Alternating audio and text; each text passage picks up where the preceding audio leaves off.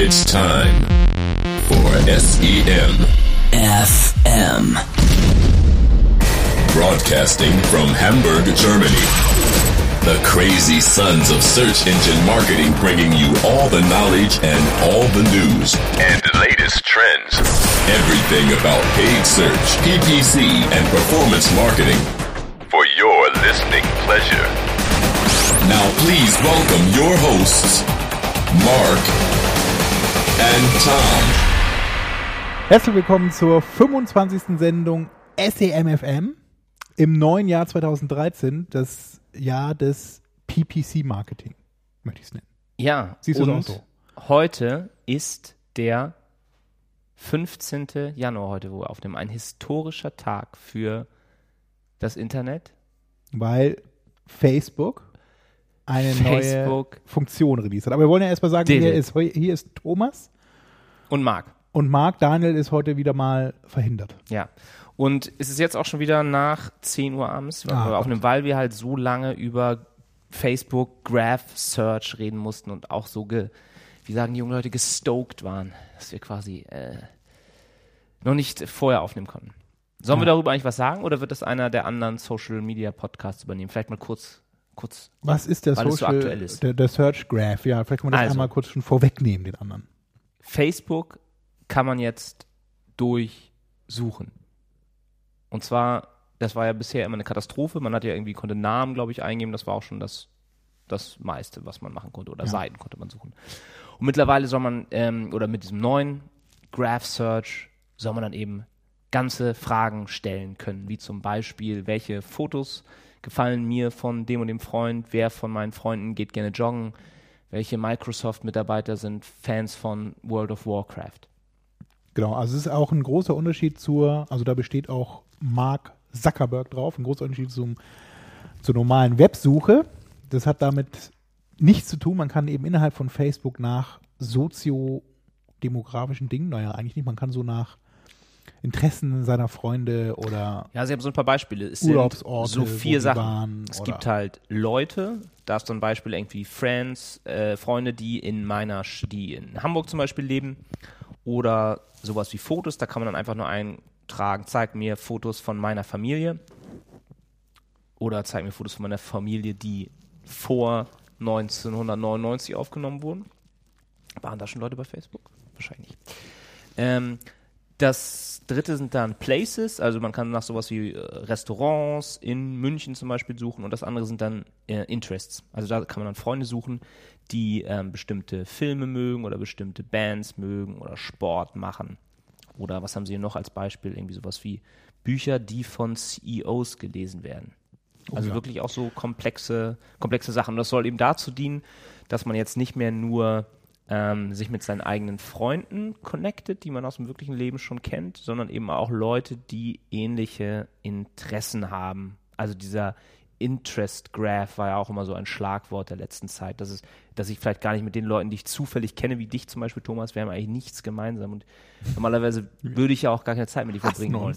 Aber da ich jetzt ja halt weiß, dass du auch äh, Search Engine Marketing Experte bist und einen Podcast dazu betreibst. gerne über Daniel lästerst, wenn ich Ja. das vorher bei Facebook herausfinden hätte können, dann äh, hätten wir Freunde werden können.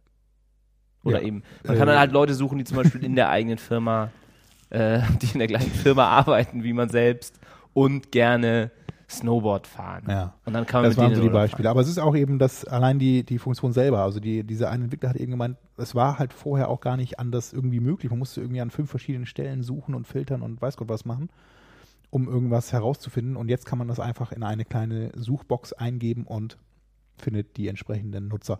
Ähm, das Ganze ist in USA gerade gestartet und man kann sich, wenn man das Interface von Facebook auf Englisch, US-Sprache gestellt, kann man sich da auch schon anmelden bei dieser Beta. Und das wird dann so nach und nach ganz langsam, sagt Marc, ausgeliefert. Und re- interessant war auch noch, dass Bing auch wieder integriert ist dabei. Also es wird dann bei diesen Suchen zwei Spalten geben. Auf der einen Seite dann die, die Graph Search Ergebnisse nur aus Facebook und auf der anderen Seite dann strikt getrennt die ähm, normalen Web Search Ergebnisse von Bing. und ganz interessant war wohl bei dieser Keynote auch, ähm, TechCrunch hatte das geschrieben, dass dann jemand auch fragte, äh, Google-Suchergebnisse da auch mit einfließen oder ob es eine Integration mit Google auch ge geben würde. Und äh, das Publikum hat da wohl dann erstmal schallend losgelacht, weil sie ja alle davon ausgehen, dass Facebook und Google ähm, Erzfeinde sind. Aber der Mark Zuckerberg hat dann wohl sofort ganz ernst darauf reagiert und hat gesagt, dass ähm, sie eigentlich nur, also dass es wohl auch Gespräche gegeben hat, aber dass sie mit Bing hauptsächlich zusammenarbeiten, weil Bing, jetzt kommt's, die Privatsphäre besser schützt als, als Google. Da müssen natürlich auch wieder einige lachen. Facebook und Privatsphäre, da gab es ja auch einige Zwischenfälle, wo das nicht immer komplett äh, ähm, der Fall war. Ja, Aber es geht wohl, es geht wohl bei dieser? Zusammenarbeit so, dass man eben ähm, über, über Bing dann auch zum Beispiel Fotos auf Facebook dann irgendwann mal finden kann oder Informationen und Bing aber auch sicherstellt, dass diese Inhalte dann sofort wieder gelöscht werden können, wenn jemand in Facebook seine Privateinstellung ändert. Also nicht so, wie das zum Beispiel diese Bildervorschau, wenn, wenn ähm, Google zum Beispiel ein Bild findet, dann bleibt es halt für immer im Google Cache drin. Und da besteht eben Facebook darauf sicherzustellen, dass wenn ein Nutzer was in Facebook ändert, dann diese Inhalte, die die Nutzer nicht mehr allen zeigen wollen, ähm, sofort auch verschwinden von allen den Partnern. Ja, Spannend. eine neue spannende Funktion bei Facebook. Ähm, Aber auch nichts, äh, also jetzt Ja, man hat so, man, es gab ja Revolutionäres, diese, ne? es gab ja im Vorfeld dann schon diese Vermutungen, kommt jetzt endlich das Facebook Phone oder kommt endlich, was war noch die andere Sache, die sie dann auch groß irgendwie rausgepickt haben? Videochat haben sie auch immer noch nicht. Videochat. Ja, lauter so Dinge. Kann ja Hangouts, genau, kann man auch nicht machen. Da. Naja, also es gab eigentlich viele Spekulationen. Letztendlich ist es jetzt die Graph Search geworden, die es als neue Funktion nun gibt. Gut. Dann Dann haben wir, zurück zum Search, oder? ja, Was wir haben wir denn heute eine, so für Themen? Wir haben wieder News mitgebracht. eine Rubrik News, genau, die ist auch relativ voll. Es gab doch so ein paar Dinge, auch wenn Weihnachten, Neujahr eigentlich immer relativ äh, entspannt ist, was so Wie immer. Das Bei News auch sich, wir haben was über Google, was über Yahoo, Amazon und Facebook auch. Amazon diesmal auch ja sehr interessant, da ist eine ganz tolle News dabei. Dann haben wir die interessante Rubrik Wer verklagt wen, die auch Ja. immer wieder voll ist. Und jetzt ja auch ganz aktuell mit dem, mit dem Google-Vertriebschef, der jetzt ja auch irgendwie noch angeklagt wird wegen Mhm. Veruntreuung. Das finde ich auch ist ein, über den Fall können wir auch ruhig mal reden. Ich hoffe, das Tverasa. Hörer. Und dann wollen wir noch einen Videoblog vorstellen, der sich mit dem Thema Paid Search beschäftigt. Wir könnten, wenn wir noch Zeit haben, auch unsere AdWords-Klinik uns nochmal Ja, anschauen. und zwar haben wir diesmal da ganz lustige Sachen zum Thema Google Zeitgeist. Wir werden Oder nicht Google so eine, ähm, wir werden nicht eine Webseite irgendwie überprüfen, sondern uns mal ein bisschen mit dem Thema, welche Keywords waren 2012 denn so die tollen Keywords beschäftigen. weltweit. Dann sagen wir noch was zu Konferenzen und zwar ist ja die SEO Campix wieder in den Startlöchern und es gibt noch ein paar interessante Hangouts zu AdWords-Themen, die wir kurz anreißen können und dann haben wir noch unsere beliebte Rubrik Sonstiges, wo wir noch Und die so Online-Marketing-Rockstars ist auch im Februar. Oh ja, die haben wir auch noch. Stimmt, als noch Konferenz haben wir auch schon genannt im letzten Mal, aber können wir auch noch mal gerne wiederholen. Und es gibt noch so ein paar sonstige News, zum Beispiel auch zur NRA in den USA, was ja auch mal ganz spannend ist. Ja, und ich habe ja eigentlich auch noch das Thema, dass ich gerne, weil es viele Hörer immer mal wieder gefragt haben, uns da auch einige Änderungen gab von Google, dass wir jetzt doch mal das Google Display Netzwerk Mhm. nochmal näher betrachten. Und da habe ich mal so ein paar Da gab es viele, viele, viele, viele Neuerungen. Tipps mal zusammengeschrieben und dann würde ich mal so in, was mag das dauern? Fünf bis zehn Minuten. Oh, eine Patcher-Kutscher zum, Eine Patcher-Kutscher zum zum Thema Nutzung. Best Practices. Wollen wir noch kurz auf Wie holt man die das Beste raus? CES eingehen, die ja jetzt vor kurzem in Las Vegas stattfand. Das hat zwar nichts mit Search zu tun, aber es ist ganz wichtig. Nein. Es gibt wieder aktuelle Infos von Steve Ballmer, der da sonst immer die Keynote, äh, also die Opening-Rede hält. ne? Diesmal aber nicht. Diesmal war es Qualcomm, die die Keynote gehalten haben und der CEO, für den hast du irgendwie Paul, irgendwie Paul Watson oder so, keine Ahnung. Aber Steve Ballmer ist dann trotzdem mal reingeplatzt. Man kann dabei TheVerge.com ein zusammengeschnibbeltes Video sich angucken dazu, was ganz lustig ist. Es gibt leider keine komplette Aufnahme von dieser Keynote, aber das können wir ja mal verlinken. Ja, das verstehe ich nicht, dass die Leute immer noch nicht Dann haben wir irgendwie wieder- alles immer auf Video aufnehmen heutzutage. Wieder was Aktuelles von Steve Big Balls Ballmer. Ja, News. Ähm, The Google. Biggest Search Geek. Wollen wir das wirklich sagen? Ja, The Biggest Search Geek ist eine ganz tolle Umfrage von der SMX. Genau, also es ist aus den, aus den USA von, von der Firma für die ich arbeite, die haben ein witziges Gewinnspiel gelauncht, zusammen, in Zusammenarbeit mit der SMX. Und zwar Fragen zum Thema Search. Und wer das am schnellsten und am korrektesten beantwortet, der kriegt dann ein Ticket, glaube ich, für die ähm, SMX West, glaube ich, äh, in Seattle oder wo ist die oder San Ja. Francisco? Seattle. Ähm, inklusive Flug und inklusive Teilnahme. Und die sind wirklich sau schwer, die Fragen. Es sind 20 Fragen, man hat pro Frage eine Minute Zeit, da läuft dann unten so eine kleine Uhr ab und man muss halt innerhalb dieser einen Minute auch die richtige Antwort am besten gegeben haben. Und wenn man alle 20 Fragen durch hatte, kriegt man einen Score ausgeliefert, wie viele der Fragen man richtig hatte und am besten hat man 100% richtig. Dann kriegt man das Ticket wahrscheinlich. Mhm. Was echt schwer ist. Also die Fragen sind nicht ohne, die sind meiner Meinung nach schwieriger als beim AdWords Professional Zertifikat. viel schwieriger. Weil es sind auch. Bing-Fragen dabei, die wahrscheinlich hier in Deutschland sowieso kaum einer richtig beantworten Stell doch mal eine der einfacheren Fragen. Ich nehme mal hier jetzt eine raus. Da ist zum Beispiel eine Frage, oh ja, passt auch zu unserem Thema nachher. Äh, welche Anzeigenformate werden vom Google Display Netzwerk nicht unterstützt? Und dann gibt es fünf Antwortmöglichkeiten: Text, Bild, Video, Rich Media oder keine von den genannten. Und das ist eigentlich mehr so eine leichtere Frage. Was wäre die richtige Antwort, Marc? Welches Anzeigenformat wird im Display-Netzwerk nicht unterstützt? Alle. Also Click-to-Play Also, gibt es ja noch, ne? Es gibt die Click-to-Play, also es gibt Rich Image Media. gab es immer, Rich Media gibt's, Image gibt es immer, Text gibt es immer, es gibt Script also Ads. none of the above wäre hier richtig. Die habe ich, glaube ich, auch richtig beantwortet, die Frage. Ich hatte nur ganz wenig richtig. Ja, aber war ja auch nicht so schwer. So Screenshots schwer. machen. Noch eine schwere Frage ist zum Beispiel hier die Frage 12. Schwieriger oder wie? Es war so eine ganz schwierige dabei, die habe ich überhaupt nicht umrissen. Das ist auch eine sehr lange Frage. Nee, nicht eine mit Rechnen. Ach Das auch so, ja, da muss man eben rechnen. Innerhalb von einer Minute auch irgendwelche Conversion Rates. Nee, wie man mit, naja, also das ist echt so schwierig. Auch hier im Vortrag. Machen wir mal ein bisschen kürzere. Die Nummer 12 war zum Beispiel, welches der folgenden Keywords, warte mal, warte. Ach so, das ist so eine Bing, so eine Frage ist auch ein Bing. Also es gibt ja diesen äh, Quality Score auf Keyword-Ebene und die Frage ist, welche sind da gleich wie bei dem Bing Ad Keywords? Also Google in Verbindung mit Bing, die haben ja auch diese Qualitätsfaktor-Geschichte und welche Richtlinien oder welche Kriterien stimmen da mit denen von Bing überein? Und da gibt es als Antwort Keyword Relevance, also ja, Relevanz des Keywords, Ad Relevance, Expected Click-Through Rate, Landing Page Experience und A oder A und D, also das wäre dann Keyword Relevance und Landing Page Experience. Ja, also welche Faktoren gibt es sowohl bei AdWords als auch bei Bing? Das ist zum Beispiel so eine Frage. Möchtest du nochmal sagen, wie viel Prozent du richtig Ich hätte nur hattest? 15 Prozent von 20 Fragen. Nicht? Was denn? Wie viel sind? Kann ich nicht aussagen. Aha. Hm, Ähm, da geht's schon los. Aber dazu mal was ganz Grundsätzliches, was vielleicht für die Hörer, speziell die Hörer, die hier in Hamburg uns zuhören, interessant sein könnte. Ähm, ich war letztens ja auch mal auf so einem Pub-Quiz. Weißt du, was es ist? Ja. Da sitzt man in einer Kneipe und dann hat man dann noch einen Beamer aufgebaut und stellt dann Fragen. Jetzt mach doch mal kurz Pause. Nee, erzähl mal von der Pubquiz. Was hast du denn dafür? Ja, erzähl Probleme? voll, ich, ich, ich fix das hier so lange. Sein Google Drive ist abgestürzt. ähm, ja, und ich würde das ja, und na, nachdem ich diese, äh, Biggest Search Geek Fragen gesehen habe, dachte ich, Mann, man kann da ja eigentlich ganz schön interessante, ähm, spannende Fragen stellen, die auch nicht jeder weiß. Auch so, ein- auch so ein paar Sachen zur Geschichte zum Beispiel von Search und wer so berühmte Persönlichkeiten da sind oder so in dem Bereich.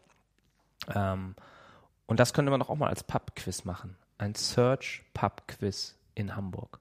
Und was ist dann nochmal der Sinn des Ganzen? Also wenn du Man kann das also entweder das ist dann, dann schon natürlich so, dass man was lernt dann, ne? Also was, was ist die, ich weiß Genau. die Antwort nicht und dann sagt man eben, okay, die Antwort ist die und die und dann Zum Schluss man werden dann natürlich die Antworten äh, verkündet und die, die ganzen, also die Leute, die Teams sind das, oder man kann es entweder alleine machen oder als Team schreibt man halt seine Antworten alle auf den Zettel und dann reicht man das ein und dann wird nachher ein Gewinner ermittelt. Und das klassische Pub-Quiz ist auch so, dass du selber was zahlst, um daran teilzunehmen. Also jeder, jedes Team zahlt dann 5 Euro und das Gewinnerteam kriegt dann den Pot oder noch irgendwelche zusätzlichen Oh, Preise. das ist ja wie Wichteln. Aber wir können es natürlich auch irgendwie ähm, sponsern lassen, dass dann die Leute einen Preis bekommen. Aber die Frage wäre halt an die Hörer, vielleicht könnt ihr in die Kommentare mal schreiben, mögt ihr Quizzes und würdet ihr zu so einem Event kommen. Aber wir können das ja mal unverbindlich auf dem Stammtisch machen. Oder das? Vielleicht testen wir es mal auf dem Stammtisch. Der war ja auch letzte Woche. Ja. In Und- der Kopi Bar in Hamburg, neue Ah, Location toll. im neuen Jahr und das war echt ganz gut. Es kamen, kamen auch neue, die wir vorher noch nicht gesehen hatten und äh, auch relativ viele diesmal wieder. Man hat sich da wieder nett austauschen können und einen guten Start in das Jahr 2013 hingelegt. Fand ich auch. Das werden wir jetzt ja regelmäßig auch machen, jeden Monat. Dann haben wir noch eine weitere News, Oder? die etwas Wir werden Ja, das ja, jetzt es gibt auch jetzt jeden Monat, ach so, sorry, es gibt jeden Monat immer den zweiten Mittwoch im Monat in der Kopi Bar ein Treffen, äh, aber auch wieder natürlich immer mit Xing-Event unterstützt. Ja. Dann gibt es eine Neuerung bei Google zum Thema Google Cars. Es ist ja so, dass Google immer weiter versucht, das ist so allgemein jetzt auch so der Trend, Daten zu sammeln und, wie hast du es genannt, Marc? Strukturierte, Strukturierte Daten. Daten, genau. Strukturierte Daten. Also, Also das geht ja schon los mit Google Shopping. Das ist so der einfachste Fall. Man lädt also seinen Produktdatenfeed strukturiert eben nach Googles Vorgaben hoch und ähm, kann dadurch dann, dadurch kann Google eben dann auch Preisvergleiche anbieten. Wer, wo hat man den günstigsten Preis, also Dinge. Also dadurch, ne, wenn ich Daten entsprechend strukturiert habe und da eine Spezifikation hinterlegt habe, dann kann ich sowas auch machen. Und jetzt gibt es auch Google Cars als neues Feature bei Google. Das reiht sich ein auch in die Google Flugsuche, die Google Hotelsuche.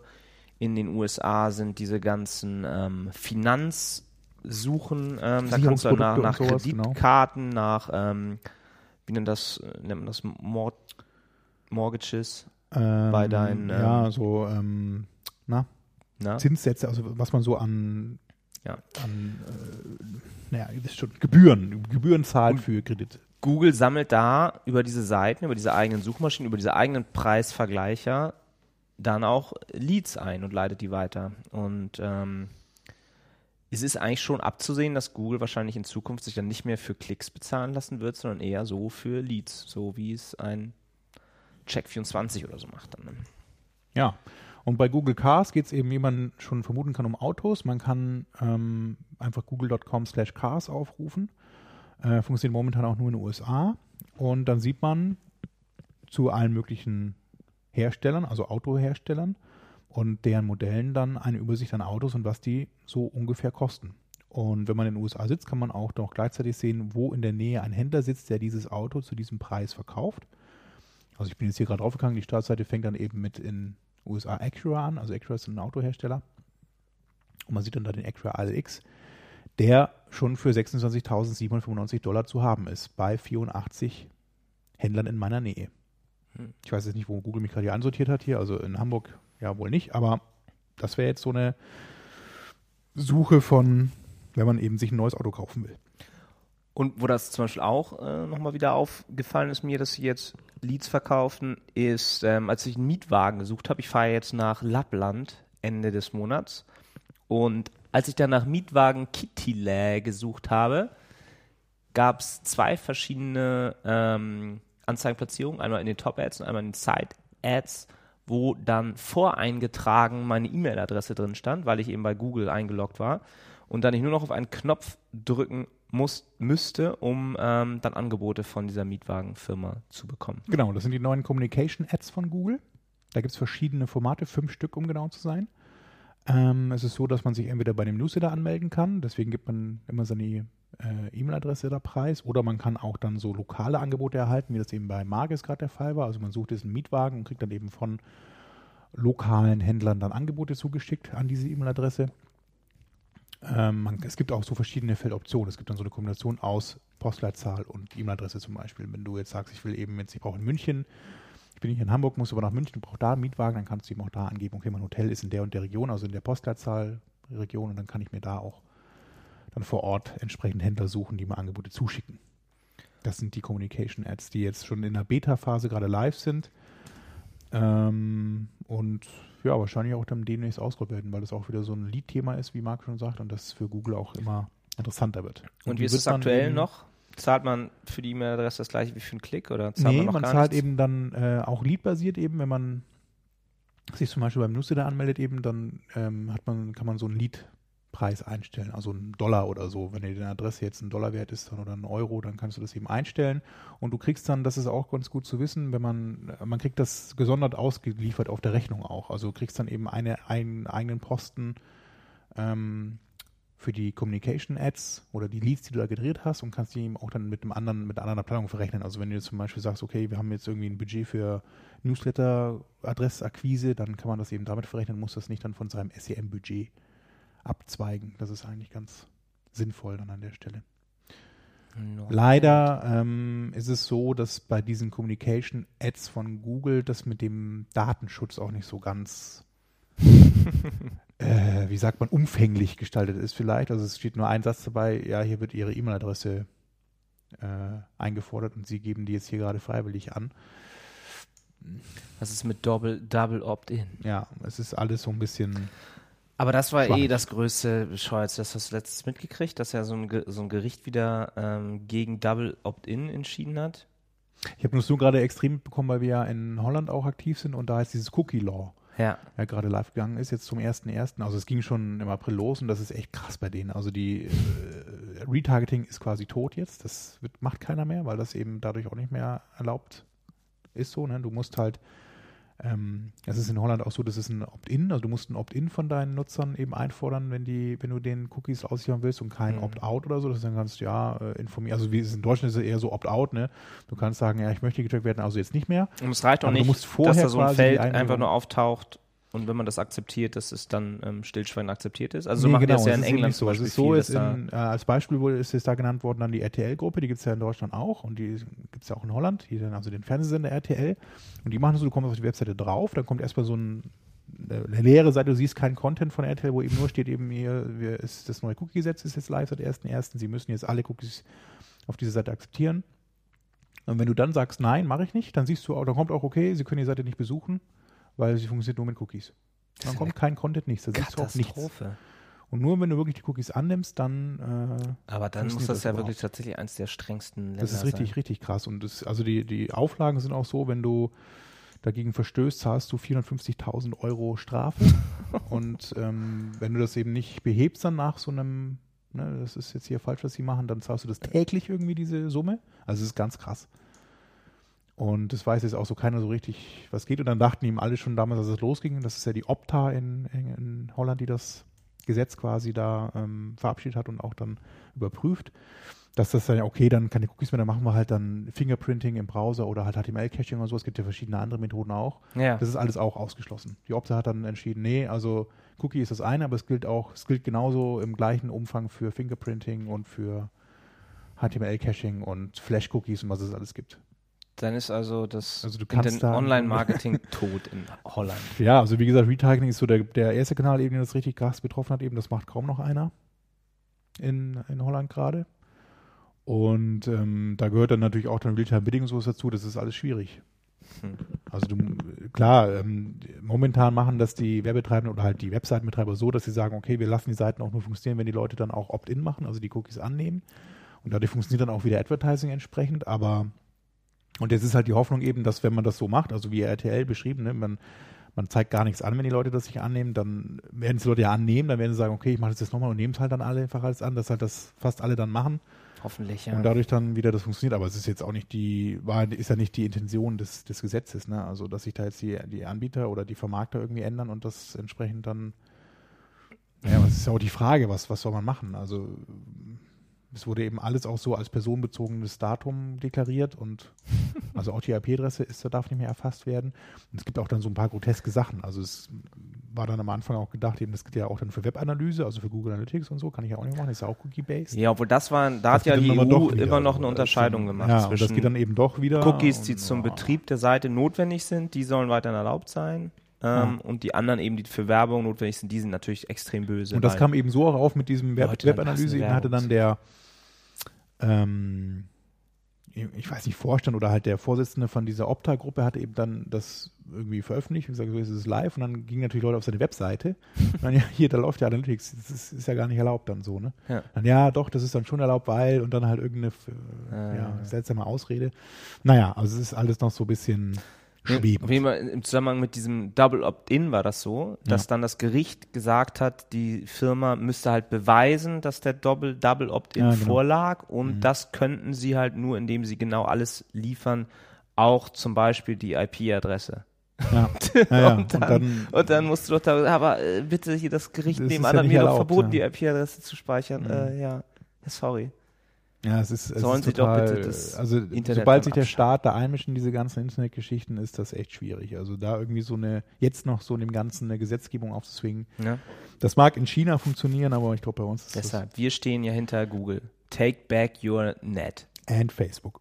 and Facebook. Gegen das Leistungsschutzrecht. Genau. Und pro Cookie. Dropping. pro Cookie Spreading. Spreading und Dropping. Okay, Ja. zurück zum Thema.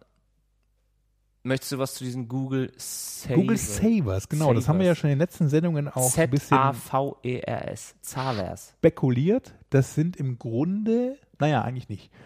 Man kennt ja so von früher diese Google Offer Ads. Das sind so diese Gutscheine oder Coupons, die man sich dann im Internet oder bei, bei AdSense-Anzeigen, äh, bei, ich sag schon AdSense, bei AdWords-Anzeigen äh, einblenden lassen konnte und dann in, die ausschneiden konnte oder ausdrucken konnte und damit in den Laden gehen konnte und dann halt Richtig. einen Rabatt bekommen hat. Und Google Savers ist jetzt die neue aktualisierte Fassung des Ganzen. Und damit, dabei handelt es sich aber um einen digitalen Gutschein, der im Zusammenhang mit einem Smartphone funktioniert, den man dann auf sein Smartphone runterladen kann oder eben da abspeichern kann und damit in den Laden geht und das dann, wenn das eben bei dem Laden auch entsprechend bekannt ist, beziehungsweise dann auch von dem äh, instruiert wurde, kann man da seinen Gutschein dann einlösen. Und das Schöne an dieser Sache ist, dass dieses digitalisiert ist, also mit dem Smartphone funktioniert, kann man das Ganze auch tracken. Also man kann dann sagen, okay, der Nutzer hat sich wirklich diesen Gutschein ähm, gespeichert auf seinem Smartphone, ist damit in den Laden gegangen, hat ihn auch eingelöst und der ist dann eben auch entsprechend dann im AdWords Tracking beziehungsweise dann in der Marketing, in diesem Marketing-Channel dann äh, erfasst. Ähm, das Ganze funktioniert bisher nur in den USA und wird jetzt auch gerade noch in so einer Ausroll-Beta-Phase. Es gibt wohl auch noch keine großen Händler, die das bisher äh, nutzen und da mitmachen. Also die will Google noch präsentieren. Ähm, aber es ist durchaus ein interessantes Angebot eben für genau diese Fälle. Ich habe einen Online-Shop, aber auch Stationärgeschäft oder ich habe einen äh, Pop-Up-Store irgendwo, wo man dann was Besonderes bekommen kann oder irgendwie sowas. Ich mache irgendwie so eine Guerilla-Aktion dazu. Dann kann man das durchaus nutzen und durch, wie gesagt, durch diese digitale Lösung ist es auch ähm, auswertbar, das Ganze, und bewertbar geworden. Das ja Mhm. vorher durch diese ausgedruckten Zettel dann nur schwer ging und müsste halt dann irgendwie eine Umfrage dann bei seinen Shops starten. Wer hat denn ja, wer kam denn da jetzt mit so einem Zettel bei euch an? Geht es natürlich auch, aber diese digitale Lösung per Smartphone ist natürlich noch eleganter. Google Savers, da werden wir natürlich nochmal in Zukunft auch darüber berichten, wenn das dann hier auch in Europa mal äh, Fuß fasst oder wenn wir eben weitere Infos aus USA bekommen. Oder wenn es wieder verschwunden ist.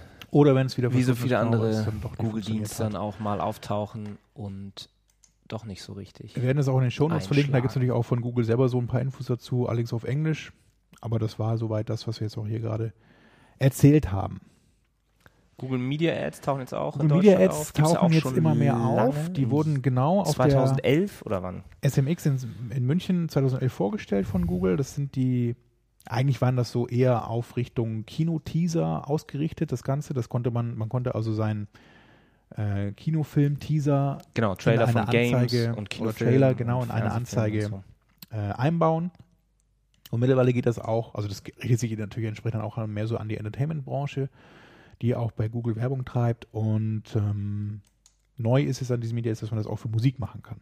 Also man hat ein neues Album, irgendwie hat eine, eine, eine Band unter Vertrag, hat, die bringt ein neues Album raus, dann kann ich eben ähm, die Single-Auskopplung von diesem, von diesem Album kann ich dann als YouTube-Video damit der Anzeige verlinken und man sieht dann eben nicht den, den, den Teaser oder so einen Screenshot von dem Video, sondern sieht dann das Albumcover in der Anzeige. Und es ist aber auch so, dass wenn man dann darauf klickt, ähm, öffnet sich eben so ein, so ein Frame über, über der Google-Ergebnisseite und man kann sich dann das Video von dieser Single angucken bei Lightbox YouTube oder so. Das ist dann so eine Lightbox Pop-up, genau. Also man bleibt auf der Google-Ergebnisseite und sieht dann da Und hört dann den Song. das Video und das ist auch alles kostenlos. Also erst wenn man dann in diesem Video klickt und dann zum zur Webseite dahinter kommt, also zu, zur Webseite vom äh, von der Musik von dem Musikanbieter, dann zahlt man erst was für den Klick. Das Video selber, das Abspielen davon ist alles kostenlos. Hm. Gut, gut. Was haben wir jetzt nächstes auf unserer Liste? Du musst jetzt mal wieder sehen, ich habe gerade schon so viel was gequatscht wieder. Don't get scroogled. Oh ja, das ist Bing lustig. hat jetzt eine ganz tolle Schmutzkampagne gegen Google gestartet. Ähm, verlinken wir auf jeden Fall in den Shownotes. Das ist eine Microsite, Die heißt Scroogled.com, ist so eine Verbindung zwischen Google und Ebenezer Scrooge, glaube ich, der den Kindern ja Weihnachten geklaut hat oder sowas. Ähm, und darum geht es hauptsächlich darum, dass Google ja jetzt seine Google Shopping-Seite ähm, kostenpflichtig gemacht hat oder die Shopping-Ergebnisse kostenpflichtig gemacht hat und damit, dass ja auch alles eigentlich Ads sind und überhaupt nicht mehr unabhängige Preisvergleich und Shopping-Suche ist. Und das kann Bing jetzt halt viel besser. Und ähm, ja, die Seite ist wirklich äh, beeindruckend. Das ist ein ganz tolles Video, was auch nochmal darauf eingeht, wie böse und Ja, the, the devil is in the details. Ne? Beeindruckend, also die Seite sieht echt ein bisschen lame aus eigentlich. So ist ein Video evil. draufgepackt und halt so ein, so ein Bild von einer verstörten Frau. Nee, ich find's nice. Hier oben dann noch so der Scroogle Alerts, Ja, dann irgendwie Kommentare von Ein Link zu Facebook und Twitter. Larry. Oh. I Ja. like. Don't be evil. Also es ist, es ist ja schon was dran, so ist es ja nicht, ne? Das hatten wir auch gerade eben so. Anfang hat Google, immer reißt erzählt, immer don't mehr. be evil. Aber das hat sich geändert. Am 31. Mai 2012 wurde Google böse. Ja, und dann geht es eben um diese Google Shopping Geschichte, die hatten wir auch schon im letzten Podcast mal erwähnt. Es gibt da ja auch von DuckDuckGo eine Seite. DuckDuckGo ist auch eine Suchmaschine aus USA, die sich auf die Fahne geschrieben haben, ähm, unter den, heißt es Privacy oder Privacy-Richtlinien, die es so gibt, zu agieren. Also es werden keine persönlichen Daten innerhalb dieser Suche in irgendeiner Form erfasst. Denn es ist so, und das kann man eben bei don'tbubble.us nachlesen, wenn man bei Google eingeloggt ist oder auch nicht und da sucht, dann kriegt jeder da eigentlich immer so ein bisschen andere Ergebnisse, also eben auf die Nutzer angepasste Ergebnisse. Und das kann eben auch durchaus mal so weit führen, dass man bestimmte Sachen gar nicht sieht, die andere sehen und umgekehrt. Aber das will man ja auch eigentlich. Diese, es ist ja das Stichwort Filterbubble, wo es ja auch so Ja. einen guten Tech-Talk das- gibt, dass Algorithmen mittlerweile entscheiden, was wir sehen und was wir hören. Ja. Und ähm, da gibt es natürlich zwei, zwei Richtungen, die man argumentieren Zwei kann. Zum einen sagt man dann halt eben, okay, wenn ich mich jetzt, äh, das eine Beispiel, was, ähm, wenn man das mal aus den USA, Republikaner und Demokraten, wenn man das überträgt, irgendwie, ich interessiere mich nur für CDU-Meinung, ähm, wo uns liegt das natürlich alles näher zusammen als bei den Amerikanern. Ähm, nehmen wir doch mal da ein Beispiel von der NRA, von der National Rifle Association. So, ich bin Waffenfreund. Wenn ich mich dann über Gun Law ähm, interessiere, darüber interessiere, kriege ich immer nur Anzeigen von Fox News, wo halt irgendwie total pro Gun Ownership argumentiert wird. Dann kann man sagen, das ist schlecht, weil es kein ausgeglichenes, äh, kein objektives äh, Blick auf die Welt dir mehr ermöglicht. Ja. Auf der anderen Seite ja vielleicht, wenn du ein ähm, Techniker bist und App für Apple programmierst und du dann irgendwas in Bezug zu Apple suchst, dann möchtest du ja irgendwie Tech-News haben. Und ein anderer, der gerne Apfelkuchen ähm, backt und der deshalb sich irgendwas mit Apple sucht, der möchte eben Kochrezepte haben. Und er will dann ja nichts aus der Tech- Tech-Welt sehen. Das äh, kommt ja auch damit rein in die Filter, Filterbubble, dass eben das, was du in der Vergangenheit gesucht hast, eigentlich das auch ähm, beeinflussen sollten, was du in Zukunft ähm, finden wirst. Ja. Oder man verändert eben seine Suchanfrage entsprechend und versucht halt dann so die richtigen Sachen zu finden. Also es sind halt immer so zwei Betrachtungsweisen bei der ganzen Geschichte und äh, ja, wem man da recht geben will am Ende, muss jeder selber entscheiden. Aber die Seite, die ist wirklich Aber- gut von DuckDuckGo. Auf jeden Fall mal durchgucken, was, Ja. was genau das so beeinflusst, die, die da so- Historie. Hat und nicht. Ja, dann zum Thema Clickfraud können wir auch noch ein bisschen was erzählen. Das geht ja, das habe ich schon lange nicht mehr gehört, das Wort, wenn ich ehrlich bin, so in meiner bisherigen Laufbahn. Das war mal so vor ein paar Jahren immer wieder Thema Clickfraud. Ähm, mittlerweile hat man da auch so, ein, so eine Anzeige in dem AdWords-Interface, die Anzahl der ungültigen Klicks, die Google da immer so rausfiltert. Und früher gab es das einfach noch nicht so in diesem Umfang, aber es gab trotzdem immer die Anfragen, ja, wenn da jetzt irgendwie dann Leute doppelklicken oder wenn dann äh, da Bots irgendwie auf die Anzeigen klicken, dann muss ich das ja alles bezahlen und wie ist denn das? Und dann hat ja Google immer erklärt, ja, nein, wir filtern das ja alles raus. Es gibt eben so eine Qualitätsprüfung auf unserer Seite, natürlich auch größtenteils automatisiert. Und ähm, man weist eben dann auch entsprechend auf den Rechnungen dann diese ungültigen Klicks aus und hat ja auch dann diese Adjustments, dass man eben dann auch wieder einen Teil äh, zurückbekommt und somit auch nicht für irgendwelche Doppelklicks oder eben so Bot-Klicks und sowas dann bezahlt. Ja, ich glaube, also man hört aber natürlich auch von so äh, SEOs und Affiliates und so, dass es da, dass da schon noch welche im AdSense-Netzwerk mit sowas arbeiten. Ja, durchaus. Aber es gibt eben dazu jetzt von, also das, ich will jetzt auch nicht bestreiten, dass es das nicht gibt oder so, das, das gar nicht. Es gibt eben, was ich eigentlich nur erzählen wollte, eine relativ umfangreiche Seite jetzt zum Thema von Google auch, äh, auf Deutsch sogar. Ähm, das sogenannte Informationsportal für Anzeigenzugriffsqualität. Und da kann man eben, also beschäftigt sich eben mit dem Thema Clickfraud, wir werden das natürlich in den Show Notes verlinken, und da kann man zu allen möglichen verschiedenen äh, Bereichen bei Google eben dann äh, Informationen nachlesen. Also da beschäftigt sich auch damit, wie ist das bei Werbetreibenden im AdWords-Bereich, wie ist das für Publisher eben im AdSense-Bereich und welche Maßnahmen kann man ergreifen, wenn man äh, den Verdacht hat, dass man, dass ein Klickbetrug vorliegt. Man kann sich auch wirklich am Ende an Google wenden, die dann eine Analyse und eine Investigation dann eben dann äh, durchführen und vorausfinden wollen oder mit dem ähm, Kläger zusammen eben herausfinden wollen, ob da ein Klickprodukt vorliegt und ob man eine entsprechende Rückvergütung bekommen kann. Das macht auch durchaus Sinn. Also das hattest du, glaube ich, sogar mal gemacht, Marc, oder? Hattest du nicht mal so einen Fall irgendwie einen Kunden, dass du dann gesagt hast, da ist irgendwas falsch? Ja, und wir haben mal tatsächlich so irgendwie, ich glaube sogar CDs mit äh, Logfiles. Ja, genau, so Server-Log-Files. Also man, es es ist auch nicht so, dass Google das nicht interessiert. Also das ist schon so, es dass gibt man dann da, immer schon standardmäßig ein bisschen Geld zurück. Ja, dass man da auch was erreichen kann. Also man soll sich da nicht irgendwie auf verlorenen Posten fühlen. Das aber nur am Rande, da werden wir natürlich was in den Shownotes verlinken dazu, zu dem Thema. Dann hatten wir noch eine kleine Ergänzung zu unserem letzten beiden Podcasts hatten wir das eigentlich eben. So diese Idee, wie ist es eigentlich ähm, mit der Landingpage Quality, welchen Einfluss hat die eigentlich auf den Qualitätsfaktor und wie ist das so, wie kann man den verändern, verbessern und wie auch, was, was kann man da so an Informationen noch ähm, dazu rausfinden. Und da gab es jetzt in dem äh, AdWords Community Forum von einem User, von einem Top-Contributor einen Beitrag zu dem Thema. Und zwar ist es so, wenn man ähm, Google Analytics mit seinem AdWords-Account verknüpft hat, dann hat man ja auch die Informationen zur Verweildauer und zur Seitentiefe des Nutzers. Also wenn einer auf der Seite kommt, eben springt er gleich wieder ab. Also diese Bounce Rate oder Absprungratenmetrik und ähm, auch das Thema ähm, Seitentiefe, also wie viele Seiten besucht der und wie lange ist er auf einer Webseite. Und dann hat der festgestellt, dieser Top-Contributor, John Gritton heißt der, dass ähm, Google scheinbar bei ganz langer Verweildauer, aber keiner Seitentiefe, also der Nutzer ist eben ganz lange auf der Landingpage, aber macht da nichts, dass sich das auch negativ auf den auf die AdWords-Anzeige oder halt dann den Qualitätsfaktor auswirken kann.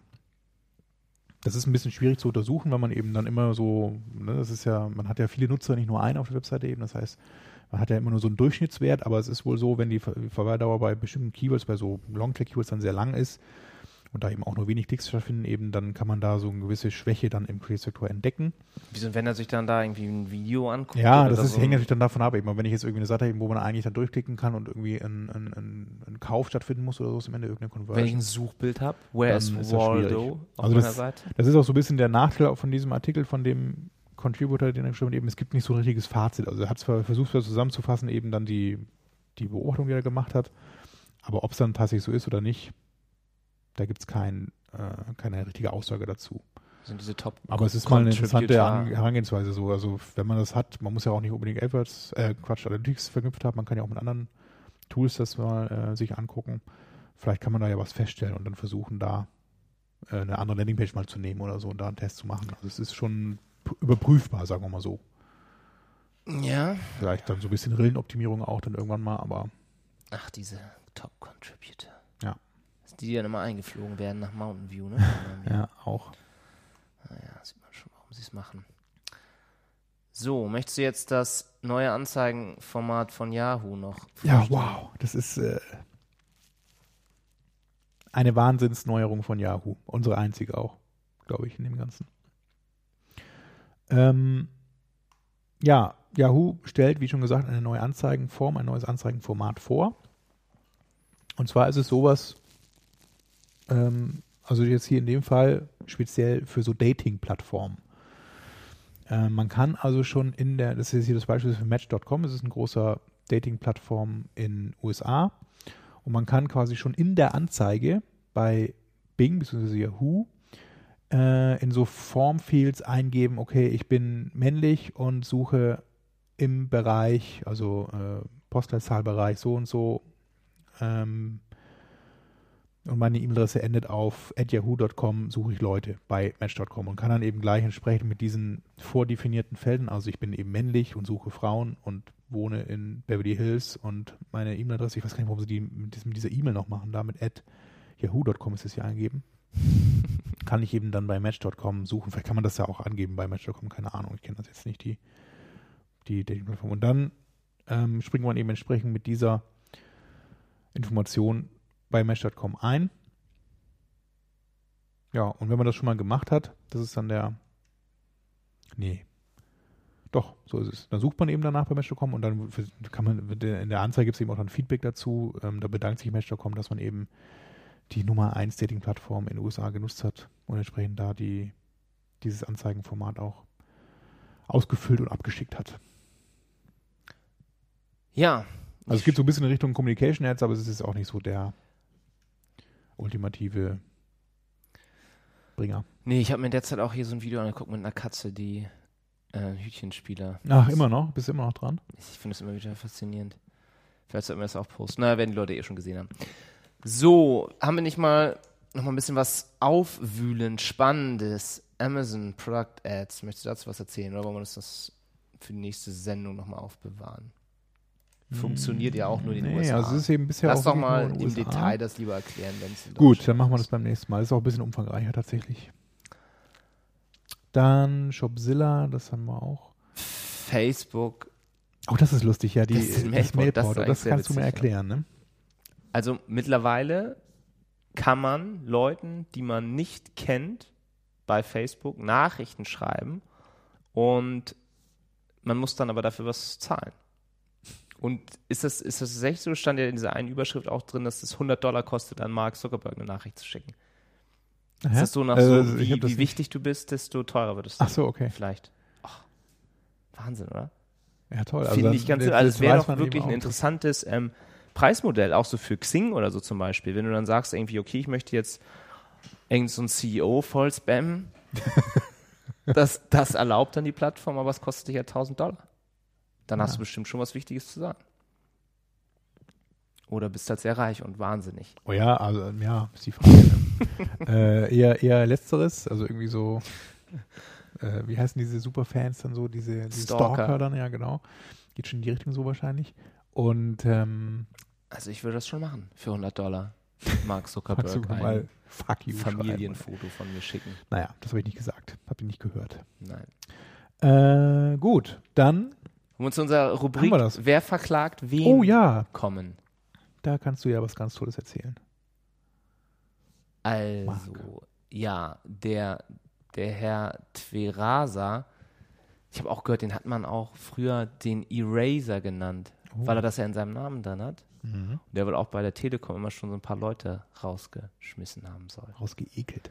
Und darüber berichtete jetzt auf jeden Fall die, die Zeitung, das war sogar auf spiegel.de und so, dass er ja, bevor er zu Google gekommen ist, bei Telekom Austria gearbeitet hat und da dann gekündigt hat, also er selber gekündigt hat. Er sich aber trotzdem noch mit seinem Ex-Chef dann wohl darauf geeinigt hat, dass ihm eine Abfindung von 500.000 Euro zustehen würde. Nun darf ja aber eine AG nicht einfach Gelder auszahlen, wenn es dafür keine Grundlage, keine vertragliche Grundlage gibt. Und dann haben die sich so gedacht, naja, da mir das ja aber trotzdem zusteht, können wir das nicht so machen, dass die, die unsere PR-Agentur, die Euro S, äh, SCG, RSCG, dass die einfach äh, eine Rechnung stellt an die Telekom Austria über diese halbe Million, ist ja auch nicht so viel. Und dann, wie heißt das, irgendwie Gecko Consult, irgendwie so eine Firma von Tverasa, dann auch wieder eine Rechnung an die Euro stellt und so dann zu seinem Geld kommt. Und wahrscheinlich hat, ich kann mir das, ich kann mit, ich kann das wirklich nicht verstehen, dass keiner von diesen Parteien nicht gedacht hat, dass das irgendwie gegen ein Gesetz verstoßen könnte. Also, Also der, das geht jetzt vor Gericht. Er, er ist halt irgendwie zur Beihilfe von Untreuung eigentlich der von der in dieser AG einfach diese diese Zahlung bewilligt hat über diese Schein über diese Scheinrechnung. Ich weiß nicht, ob der in, in Knast geht oder so. Aber ähm, die erste, was auch interessant wird, dann die erste Aussage von Google Deutschland war, dass sie zu privaten ähm, Problemen oder so ihrer Mitarbeiter, äh, zu privaten Belangen ihrer Mitarbeiter keine Stellung nimmt. Und ich glaube, dass dann, so stelle ich mir das zumindest vor, die, die US-Seite, weil die sind ja ganz, äh, wenn es so um Korruption zu geht, da verstehen die Amerikaner ja überhaupt keinen Nee. Spaß. Was bei hier in Deutschland noch so eine Hand wäscht die andere ist, das, da geht es da aber ganz äh, schnell rund. Da wurde ja auch, wer Siemens wurde auch mal zu Milliardenzahlungen oder so, glaube ich, verurteilt in den USA. Naja, auf jeden Fall es ist jetzt so, dass erstmal der, ja, einer der Top-Manager hier von Google in Deutschland beurlaubt wurde, deswegen. Und jetzt erstmal seine, seinen Job für Google ruhen lässt. Interessant, ne? Ja, so kann es gehen. Dann, was haben wir In noch? Online-Branche. Ach, Thilo Weichert aus Schleswig-Holstein hat wieder Facebook ein Ultimatum gesetzt, ne? Tilo Weichert ist der Datenschutzbeauftragte, ne? Genau, und es gibt ja irgendwie Paragraph 13, Absatz 6 des Telemediengesetz, das besagt, dass ein Dienstanbieter die Nutzung von Telemedien, allein diese Worte schon immer, ne? Ja. äh, und ihre Bezahlung anonym oder unter Pseudonymen zu ermöglichen, soweit dies technisch möglich und zumutbar ist. So. Und er meint eben, das verstößt dagegen, dass man nicht mehr mit einem Pseudonym sich bei Facebook anmelden kann. Ja, und deshalb gehört Facebook ähm, verboten. Ich verstehe es man, nicht. äh, Warum ja, meldet er man- sich nicht einfach da an, wenn es ihm nicht gefällt, seinen Klarnamen benutzen zu wollen? Naja. Ach, das ist aber schon mit diesem Klarnamenzwang hier, oder? Ja, es geht darum, genau. Also Der man, sagt- Man muss seinen Klarnamen angeben. Man, man Es geht auch, ja, es geht ja eigentlich, eigentlich geht es ja um alle. Ich meine, Yahoo verlangt das von dir, deinen Klarnamen, Google Plus verlangt das von dir, alle. Das Heise-Forum, das wahrscheinlich nicht. ja, aber sonst, verlangt, aber du kannst auch was anderes machen. ja, das kannst du ja bei Facebook auch. Daniel Müller gebe ich mal an. Genau. Wo ist also das Problem? Ja. Er macht sich einfach nur wichtig. Ah. Glaube ich. Ich weiß es nicht. Ja, da wird schon was dran sein. Naja, auf jeden Fall hat sich ähm, Schwierig- Facebook äh, da wahrscheinlich totgelacht und sie sagen halt, ähm, wir sitzen in Dublin und halten uns an europäisches Recht und äh, what the fuck ist Schleswig-Holstein? Holstein. Please. Holstein. What the fuck? So, dann, was auch noch, was, was ganz spannend ist eigentlich, ähm, auch gerade was so AdWords angeht, ähm, Federal Trade Commission hat ihr Urteil gesprochen gegen Google. Und zwar ging es ähm, in diesem Verfahren halt um das Monopol und dass Google die eigenen Suchergebnisse dafür missbraucht, ihre eigenen Dienste unlauter zu promoten. Also wenn man nach einem Kartensuchdienst sucht, taucht halt nur noch Google Maps auf an erster Stelle und nicht irgendwelche alternativen Kartendienste. Und ähnlich ist es bei, bei ähm, ja, Google Mail und Google, was weiß ich. Ja, was aber gibt's hatten wir eben auch dann? Google Cars, eben dann Google Shopping, Google Cars. Google Shopping, die ganzen Themen, also das gehört ja alles Ähm, mit ja, dazu. Ne? dadurch ähm, hat Google halt so einen Vorteil. Und ähm, das müssen sie aber scheinbar nicht ändern. Aber sie müssen ein paar andere Sachen ändern. Und eins, was ganz interessant ist für so Third-Party Bit-Management und Kampagnen-Tool-Management-Tools. Weil in der Vergangenheit war es so, dass die API, ähm, die API-Richtlinie von Google äh, solchen Toolanbietern untersagt hat, dass man Kampagnen von Google zu, oder von AdWords, um genauer zu sein, ähm, zu Bing kopiert. Und das soll jetzt in Zukunft wieder möglich sein. Was ja schon mal einfacher wäre, weil ne, gerade in so Märkten, wo Bing ähm, und Yahoo so unwichtig ist oder so klein ist wie in Deutschland, will ja keiner zusätzliche Arbeit machen. Aber wenn man dann irgendwie einfach auf Knopfdruck die einzelnen Ad-Groups und Anzeigentexte auch noch in Bing Live schicken kann, ähm, dann würde man das wahrscheinlich machen. Und solche Parteien wie ähm, Microsoft sind halt noch nicht so richtig zufrieden gewesen mit dem Urteil und sie hoffen jetzt eben noch auf die Europäer, wo ja auch mehrere Kartell- äh, oder monopolistische Klagen anhängig sind und dass sie dann ein bisschen ähm, härter noch gegen Google vorgehen. Aber so ein paar erste, erste Fesseln wurden da Google angelegt.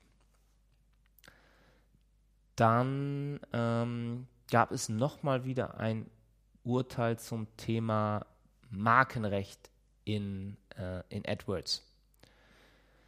Da ist es eigentlich so wie gehabt. Mich wundert auch, dass so Leute immer noch vor Gericht gehen. Also, Das kann sich aber auch hinziehen, sowas. Also wenn die dann irgendwie klagen, kann das auch durchaus mal zwei Jahre dauern, bis es dann zum Prozess kommt. ja. Vielleicht ist es deswegen auch, dass es dann immer wieder mal aufpoppt hier und da. Es ist also, es bleibt, es ist wie gehabt. Ihr dürft die Marken-Keywords eurer Wettbewerber oder von irgendwelchen Produkten, ähm, die, für die ihr eigentlich kein Recht habt, diese Marken zu benutzen, dürft ihr als Keyword einbuchen. Ihr müsst nur aufpassen, dass im Anzeigentext dann nicht der falsche Eindruck erweckt wird, ihr seid diese Marke. So Also man darf aber dann sogar auch so vergleichende Sachen machen. Ne? Also kann also, sucht einer irgendwie nach Mercedes und ich bin Audi, dann kann ich auch in der Anzeige, das könnte ich dann durchaus schreiben, Audi ist besser als Mercedes, weil wir günstiger sind oder irgendwas jetzt so. Ne? Im Prinzip ist ja sogar auch Das ja vergleichende erlaubt. Werbung erlaubt in Deutschland, aber es macht keiner, weil es immer noch so ein bisschen gefährlich ist. Ja, weil es muss, es muss wirklich der Wahrheit entsprechen. Und dann kann ich ja irgendwie, ne, das ist dann immer schwierig. Also wenn ich irgendwie äh, Waschmittel oder so vergleiche, wäscht sauberer als Konkurrenz, so, ja, ne, kann ja mal. Ja, mal nicht sauberer sein irgendwie. Und dann steht man da. Und äh, deswegen macht das keiner, aber es geht theoretisch auch. Aber ähm, am besten so merken, ne, Keyword buchen ja von der Konkurrenz, aber im Text nicht wieder erwähnen oder da irgendwas oder die oder Ad-Hijacking, das ist natürlich nicht erlaubt. Ne? Aber es war sogar auf äh, welt.de war dieser Artikel, ne? Am 1.8. IT. am Recht. 8.1. meinst du, ja. 8.1. Was habe ich gesagt? Die Most. Mostpralinen. Mostpralinen war der Fall. BGA-Urteil hier am 13.12. das Mhm. Urteil. Der Können wir auch nochmal posten, dass, Ja. wenn ihr euch da nochmal einlesen wollt.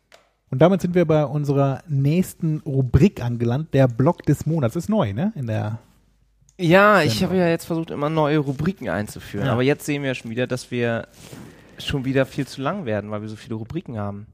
aber, Aber vielleicht können wir ja mal die News in Zukunft ein bisschen kürzen dafür. ich finde auch, dass als Versprechen an unsere Hörer in Zukunft nur noch 15 Minuten News, dann ein paar interessante Rubriken und dann auch immer ein wichtiges Thema. Weil, wie heute versprochen, wollten wir eigentlich ein bisschen was zum Display, Google Display Netzwerk sagen. Das kommt auch gleich noch.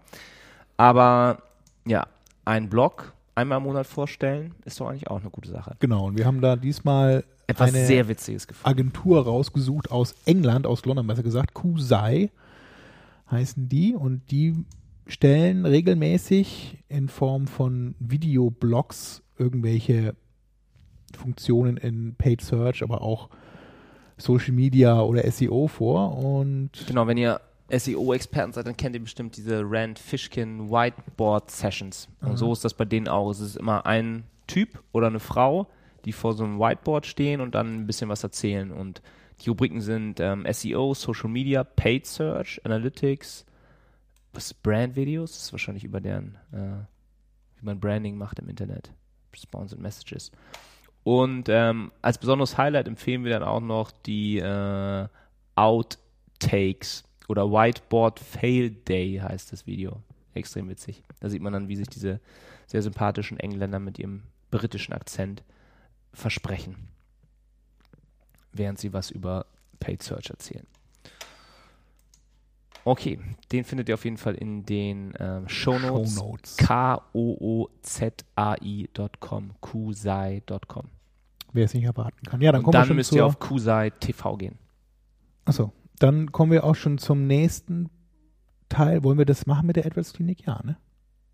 Wollen wir da ein bisschen was erzählen? Ja, wir haben ja ähm, da am Anfang sind auch gesagt, dass wir die Google Zeitgeist-Sachen da mal ganz schnell durchgehen können. Es gibt mir jetzt so ein paar witzige, Was ist also denn Google Zeitgeist kennt ihr ja der ein oder andere vielleicht schon. Das Erzähl's doch ist, noch mal, Thomas. ähm, dass Google in Form von langen Listen pro Land sich immer zusammenstellt. Was sind so die typischen Suchanfragen nach Branchen in einem Land? Und da kann man zum Beispiel mal gucken, was die Nutzer in Uganda 2012 so häufig eingegeben haben bei Google. Und da kommt dann zum Beispiel raus, dass viele Nutzer in Uganda, was hatten wir da? Als, Also sind dann immer so lustig oder ist das ähm, sarkastisch? verschiedene Rubriken. Das ist dann halt aufgeteilt nach Menschen oder nach Namen, nach denen gesucht wurde, nach Ereignissen. Dann auch sowas wie Was ist zum Beispiel. Und ähm, da ist eben dann äh, klischee-mäßig in, in vielen Staaten von Afrika ist halt Frage irgendwie zwei oder f- meist gesuchte Frage ist dann sowas wie Was ist HIV oder was ist Hygiene? Traurig. Wenn sie das noch nicht wissen, aber das zeigt eben auch, dass Google ähm, ja, da Aufklärungsarbeit leistet. Und wenn sie dann sinnvoll Links präsentieren, hilft es den Ländern. Dann was vielleicht ähm, eher ein bisschen unterhaltsamer ist, ist, äh, wenn man sich zum Beispiel bei Finnland anguckt, wonach da gesucht wird und nach welchen ähm, äh, Technologieprodukten da gesucht wird. Nach Mobilgeräten gibt es hier zum Beispiel halt einen Trend. Und da sind an den ersten beiden Plätzen Nokia-Geräte. Lumia 920 und Lumia 800. Und dann auf Platz 5 sogar nochmal Nokia 500. Ich glaube, es ist das einzige Land auf der Welt, wo Nokia noch so ein Interesse weckt. In Afrika auch. Afrika auch? Habe ich letztens irgendwie Nokia Asher gibt es da. A-S-H-A. Ist auch so ein Windows-Phone, glaube ich. Naja. Russland, was haben wir da für lustige Sachen? Da ist natürlich vieles auf Kyrillisch, das können wir nicht lesen, das kannst du aber mal übersetzen. Wir müssen das mal, genau, man kann dann auch immer diese Seiten nochmal übersetzen lassen, wenn ihr dann wissen wollt, wie, wonach die Chinesen zum Beispiel suchen, das ist dann ein chinesisches Schriftzeichen, aber wenn ihr ähm, Chrome zum Beispiel benutzt, könnt ihr es ja mit rechter Maustaste einfach mal ähm, klicken. In Russland war es ganz witzig, da ist bei Anleitung haben sie eine Trendliste. Und dann ist auf Platz 1 ist irgendwie, wie kann man höflicher sein?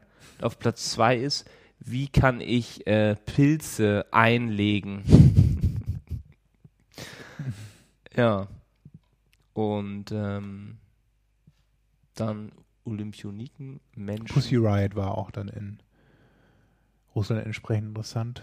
What a Bro. Da ist iPhone 5 nämlich auf Platz Ah, 1 ja. im Vergleich zu Also Google Zeitgeist 2012. Finnen. Ähm, natürlich in den Shownotes verlinkt. Wer es noch nicht gesehen hat, wir werden es äh, natürlich posten und dann könnt ihr euch das nochmal genauer pro Land und Genre angucken. Ist nämlich immer ganz, ganz witzig und vielleicht findet man ja auch die eine oder andere Idee dann, was, man so für die man- Kampagne. Man kann auch die gesamten. Listen sich äh, als Excel-Datei herunterladen. Genau, gibt es immer so einen Link Also wenn ihr gerade Sidebar. mal dabei seid, vielleicht auch, was ja für, was bei solchen Sachen immer wichtig ist, auch die so als Negative Keywords dann einzubuchen. Gerade was irgendwie so Songs, neue Stars, neue Filme, neue Kinofilme angeht, dass man zu denen dann nicht ausgeliefert wird, wenn man ein bisschen broad daran geht an die eigene Kampagne. Was haben wir noch? 4X, Lieblingsbiere. In Kanada ist dann zum Beispiel die meistgesuchten Biere werden da auch ausgeliefert.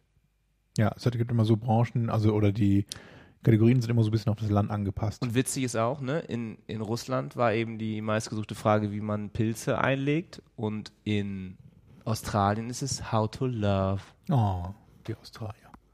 Nice. How to Kegel. Nice, Gangnam mate. Style war auch ganz Yes. vorne. The Jo, Style. das war's schon zur AdWords Klinik. Diesmal in ein bisschen anderer Form und beim nächsten Mal wieder mit einer kleinen Webseitenanalyse. Und dann kommen wir schon zu den Konferenzen noch ganz kurz, bevor wir dann auf das Google Display Netzwerk eingehen. Äh, bevorstehend ist ja jetzt in naher Zukunft die SEO Campix, wieder von Marco Young organisiert. Äh, da sind wir auch. Mhm. Marco und ich und werden da die SEM-Fahne hochhalten. Und die Alkoholfahne vielleicht auch. Bitte nein. Ach so. Und ähm, ja, freuen uns natürlich auf unsere Hörer, wenn die da sind und äh, geben gerne da wertvolle Tipps oder Diskussionen, führen gerne Diskussionen zum Thema SEM. Wir werden auch bei so einem Moderatorenpanel wie beim letzten Wir Mal wollen ja eigentlich auch eine, eine Session halten. und wir werden eine. Session halten. Ja, da kam auch heute nochmal eine Mail, ne, dass wir, dass man ab jetzt einreichen kann. kannst dich einreihen. Und ähm, da wäre vielleicht auch die Frage an euch, was würde euch denn mal interessieren? Wo würdet ihr denn teilnehmen, wenn wir darüber sprechen?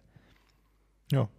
Wenn ihr Könnt da ihr Ideen habt oder gerne mal ein Thema vorgestellt haben wollt in diesem elitären Kreis der SEO Campings, dann Ich habe mir ja letztens wieder diese ähm, gebt Bescheid. In Google Docs kannst du ja mittlerweile in diesem Google Spreadsheet dir dann so bewegte Grafiken anzeigen lassen, ne? so Bubbles, die dann im Zeitverlauf nach oben und nach unten wan wandern. Uh. Und das fand ich ja, das kennt, kennt ja dieses, äh, wie heißt das, Gapminder, diese Seite, wo er das über äh, ökonomische, volkswirtschaftliche Daten gemacht hat. Haben wir auch, glaube ich, schon mal gepostet.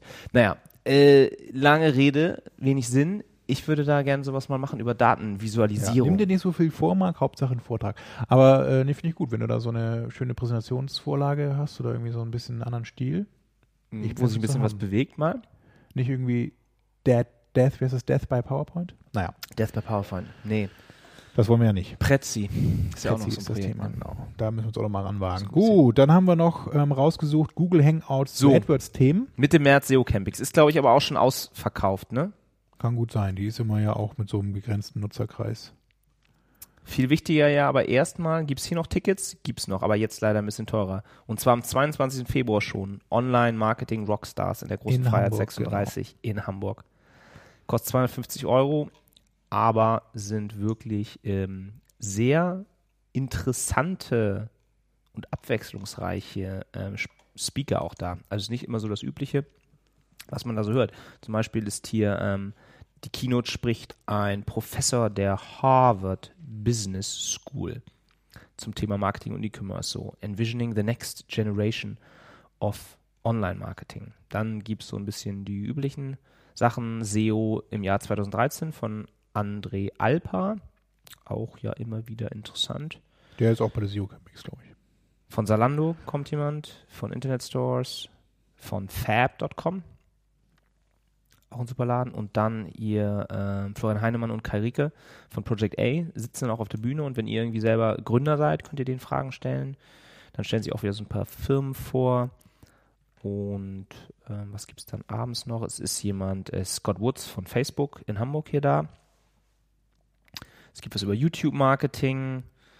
Und dann gibt es auch wieder so ein bisschen Black Hat-mäßiges Online-Marketing und Hacking. Browser-Hijacking, Click-Fraud, De-Anonymisierung.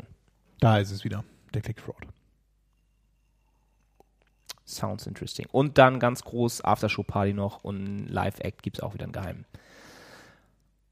Also, wenn ihr da noch nichts ähm, vorhabt, am 22. Februar kommt nach Hamburg, ist eh immer eine Reise wert. Und äh, kommt da hin. So, Google Hangouts zu AdWords-Themen habe ich heute noch schnell gefunden. Da gibt es auch einen Blogspot-Eintrag dazu mit den Themen. Der nächste ist am 24. Januar um 18 Uhr deutscher Zeit. Und da geht es zum Beispiel thematisch um Breaking Down AdRank. Also sind englische Vorträge von, ich glaube sogar direkt aus Mountain View, von irgendwelchen AdWords-Spezialisten dann da in Google, im Google Plex.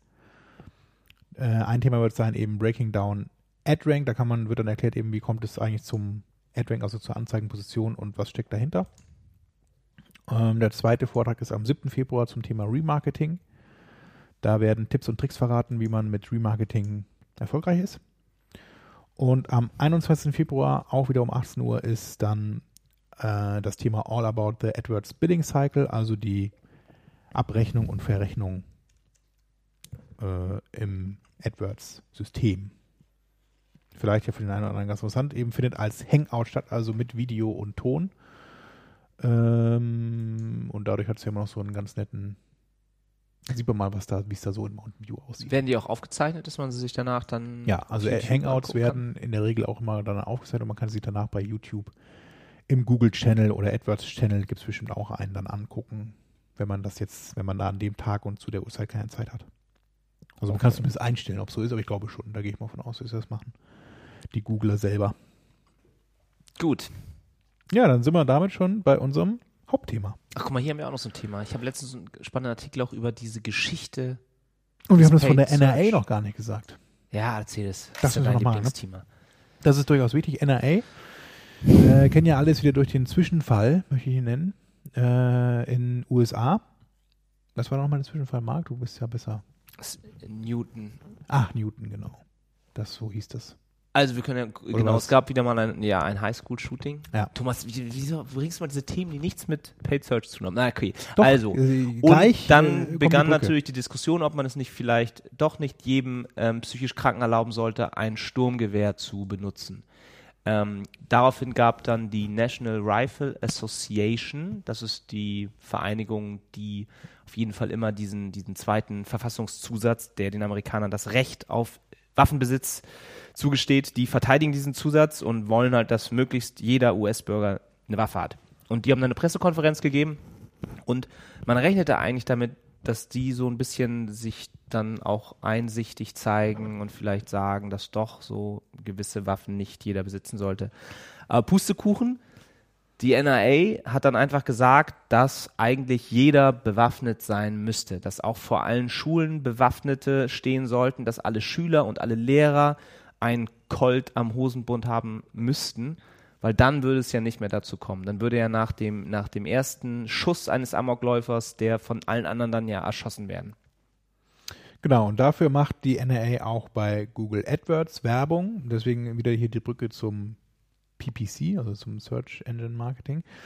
Und zwar haben sie seit, ja, ich muss hier gerade mal in die Liste, in dieses Diagramm lesbar gucken, seit Juli 2011 steigern die ganz erheblich ihre, die Anzahl der Keywords, aber auch ihr Budget. Das hat zwar so, dann wieder ein bisschen abgenommen äh, zunächst, aber äh, jetzt Ende des Jahres, als das wahrscheinlich so ein bisschen hochkam, da auch diese ganze Thematik, haben sie nochmal ein bisschen mehr Budget reingepumpt in ihre Kampagne und versuchen eben auch so vom Anzeigentext her äh, neue Mitglieder zu werben. Und ähm, wie Marc schon sagte, ist eben so der Aufhänger, dass äh, die Mitglieder dann helfen sollen, den zweiten Verfassungszusatz zu verteidigen. Und man bekannt, bekommt scheinbar, wenn ich das richtig verstehe, also das ist ja wahrscheinlich wieder so ein USA-typisches man bekommt scheinbar, wenn man in der NRA Mitglied ist, auch ähm, Vergünstigungen bei Versicherungen und halt irgendwelche Geschenke dann von, Krankenversicherung also so Werbegeschenke wahrscheinlich. Schussverletzung wahrscheinlich. Scheinbar ist das so. Und jedenfalls gibt es da eben so eine ganze Reihe an äh, Sidelinks, die dann auch so irgendwie 7000 Euro, äh, Dollar Vorteile versprechen, wenn man eben, also im Bereich Versicherung und Geschenke, also man kriegt scheinbar dann so Werbegeschenke oder halt so Kundenwerben, Kundengeschenke und eben auch so Vorteile. Es ja, gibt es sicher auch, wenn man im ADAC-Mitglied wird, dann kriegt man ja irgendwie so günstigere Bist du eigentlich in Deutschland? Gibt es in Deutschland schon zur NRW-Wahl NRW. wieder Ach so. so. politische Anzeigen? Ja, könnte eigentlich wieder passieren, ne? Oh, das ist ja witzig hier. Gibt es einen Google-Doodle heute? Wieso ist es schon, ist es schon zwölf? Ja, es ist schon, äh, wir haben schon Gottes den Willen, wir haben 16 schon mittlerweile. Gerade ist ein witzig mit Eisbären und Schlittschuhläufern. und so. Ach, wie süß. Es ist wieder auch so ein Game, was man spielen kann. Winter-Olympics mäßig. Ja, das sind wahrscheinlich die Finals jetzt dann. Ach, hier kann man. Ja, Thomas, ähm, was hältst du denn davon? Glaubst du, dass die Welt sicherer werden würde, wenn jeder ein Schnellfeuergewehr ständig bei sich trägt? Nee, das glaube ich nicht. Also es funktioniert ja auch weder in den USA noch in irgendeinem anderen Land. Na gut. Also es gibt mehr Tote in den USA als in jedem anderen Land, also bei weitem. Ja, Und vielleicht das war das ja- war das nicht genug. ist ja durchaus eine Korrelation festzustellen. Ja. Ich weiß nicht. Es wäre ein interessantes Konzept, einfach jedem Schüler eine, eine geladene Waffe in die Hand zu geben und dann zu schauen, ob sie danach dann viel netter vielleicht miteinander umgehen.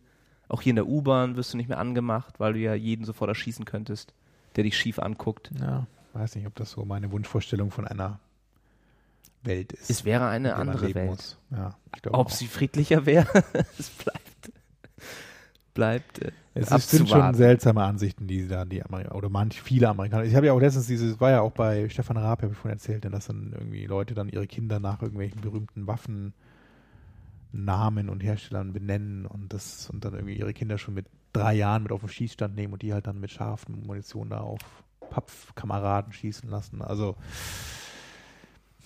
Ja, man wundert sich. Ne? nicht. Ja, Naja, gut. Wollen wir jetzt endlich zum Ja. Google Display Netzwerk kommen? bitte sag deine fünf Sätze zum Display-Netzwerk und Also, wie viel Zeit habe ich noch? alle Zeit der Welt. Das höre Wir ich sind bei gerne. einer Stunde sieben und jetzt kannst du noch wunderbar drei Minuten. Also, es richtet sich auch eigentlich an die Leute, die noch nicht so viel Erfahrung mit dem Google Display Netzwerk gemacht haben. Wenn man anfängt mit AdWords, macht es ja auch Sinn, sich erstmal auf das einfachere, das standardmäßige, das Search-Netzwerk und eine anständige Keyword-Kampagne zu konzentrieren. Und in der Vergangenheit haben wir ja darüber auch immer schon viel erzählt in unserem Podcast. Und wenn es dann um Display-Netzwerk ging, haben wir immer schon so diese ganzen ähm, Retargeting und, und Display-Ads und neue Werbeformate. Ja, Ähm, Google hat viel gemacht in letzter Zeit. Also tatsächlich, so die genannt. letzten ein, zwei Jahre hatte da Google sehr viel Neuerungen im Display-Netzwerk gemacht. Also auch umbenannt erstmal überhaupt. Es gibt neue Tabs im AdWords-Interface zum Display-Netzwerk eigene. Jetzt eben, man kann viel mehr auswerten. Es gibt jetzt mittlerweile Leistungswerte auf Keyword-Ebene und so, was ja früher auch nie der Fall war. Also da, und das da, ist ja alles da ist Wir wollen jetzt viel passiert. mal kurz zu So. den Basics gehen. genau. Also, wenn ihr bisher noch nichts gemacht habt mit dem Google Display Netzwerk, wie fangt ihr damit an? Also, der erste Punkt wäre erstmal, dass ihr die Kampagnen trennt. Ich glaube, Google aktuell ist es immer noch so, dass sie empfehlen, alles parallel zu laufen, wenn man keine gesonderte Display-Kampagne aufsetzt. Das sollte man auf jeden Fall nie machen. Wenn ihr das in der Vergangenheit aber schon so gemacht habt, dann könnt ihr mal auswerten, ob eure bestehende Google Display Netzwerk äh, Kampagne erfolgreich war für euch. Wenn ja, könnt ihr die kopieren. Wenn nein, schaltet das einfach ab für eure bestehende Kampagne und setzt das neu auf. Beim GDN ist ja eigentlich der Schlüssel das Targeting. Und das ist eben nicht so wie im Suchnetzwerk, dass man die Suchanfrage beantwortet, sondern im GDN muss man eigentlich die richtige Seite und das richtige Thema finden, auf der dann eure Anzeigen funktionieren. Und auch bei diesen ganzen Anzeigenformaten, die wir auch eben schon in diesem Quiz genannt haben, ne? es gibt Videoanzeigen, es gibt irgendwie Script-Anzeigen. Ähm, für den Beginn reicht es auch erstmal, wenn ihr einfach nur eure normalen Standard-Textanzeigen benutzt und euch äh, darauf beschränkt. Und dann, wenn ihr danach rausgefunden habt, auf welchen Seiten denn dann diese Anzeigen funktionieren und zu welchen Themen, dann könnt ihr mal anfangen, ähm, grafische Anzeigen zu erstellen. Und dafür bietet Google ja auch ein kostenloses Tool, mit dem man dann einfach aus verschiedenen Templates sich selber Banner-Ads ähm, erstellen kann. Also, wie fangt ihr jetzt an?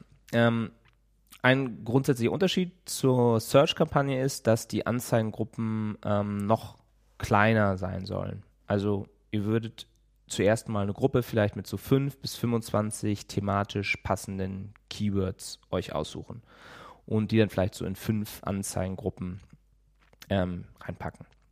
Wichtig ist dabei bei der Auswahl dieser Keywords, dass die dann nicht zu eurem Shop oder zu eurem eigentlichen Angebot passen sollen, sondern eher so zu den Seiten, auf denen sich eure Kunden rumtreiben. Also ein Beispiel, ihr ähm, habt irgendwie eine Flugsuche, dann solltet ihr in eure Display oder also eure GDN-Kampagne nicht das Keyword Billigflug New York reinpacken, sondern vielleicht sowas wie Sehenswürdigkeiten New York oder Empire State Building oder sowas. Eben halt, wo ihr davon ausgeht, dass es zu diesem ähm, zu diesen Keywords Content-Seiten gibt, wo eure Anzeigen dann daneben erscheinen sollen. Oder ein anderes Beispiel, wenn ihr jetzt ähm, äh, Schulbedarf für Schüler vertreibt, solltet eben nicht so dieses stark abverkauft äh, Keyword wie zum Beispiel irgendwie Scout, Rucksack oder Scout, Ranzen kaufen, sondern ihr könntet da auch einfach mal gucken, was, für was sich ähm, Kinder denn heutzutage interessieren und dann vielleicht uh. irgendwie Pokémon, das gibt's schon nicht mehr, ne? Doch, doch. Pokémon-Karten. Mittlerweile auf der PS Vita oder so. Das ist halt dann nicht mehr Vielleicht als Keyword. Trading Cards, ne? sondern irgendwie, ja. Also das ist, ist so, so ein Bereich. Und da übrigens die Frage kommt häufig eben mit den, mit den Match-Types, die gibt es im GDN quasi nicht. Also wenn ihr, es gibt ja, man kennt ja von der Suchnetzwerk dann immer so, ja, äh, Exact Phrase Broad und so, das gibt es im Richtig. GDN eigentlich nicht. Ähm, das ist alles Broad. Das ist alles Broad, genau. Also auch wenn man, wenn ihr Exact jetzt dann angebt, das wird trotzdem Broad gematcht sozusagen. Und bei Negatives dann ähnlich. Also da kann man, man kann Sachen ausschließen. Also ich möchte, also, es ist dann so eine Art Stopword. Also ich möchte eben, wenn auf der Seite das Wort Unfall vorkommt, ich bin jetzt irgendwie Versicherung oder nicht Versicherung, sondern ich mache irgendwie, ne? Dann möchte ich da nicht erscheinen. Ja. Das geht auch. Das sollte man eben auch genau, gerade weil das äh, broad dann ist, eure Keywords im GDN, solltet ihr auf jeden Fall ähm, auch negative Keywords nutzen. Da gibt es aber eine ganz wichtige Besonderheit und zwar ähm, Google beachtet nur bis zu 50 negative Keywords.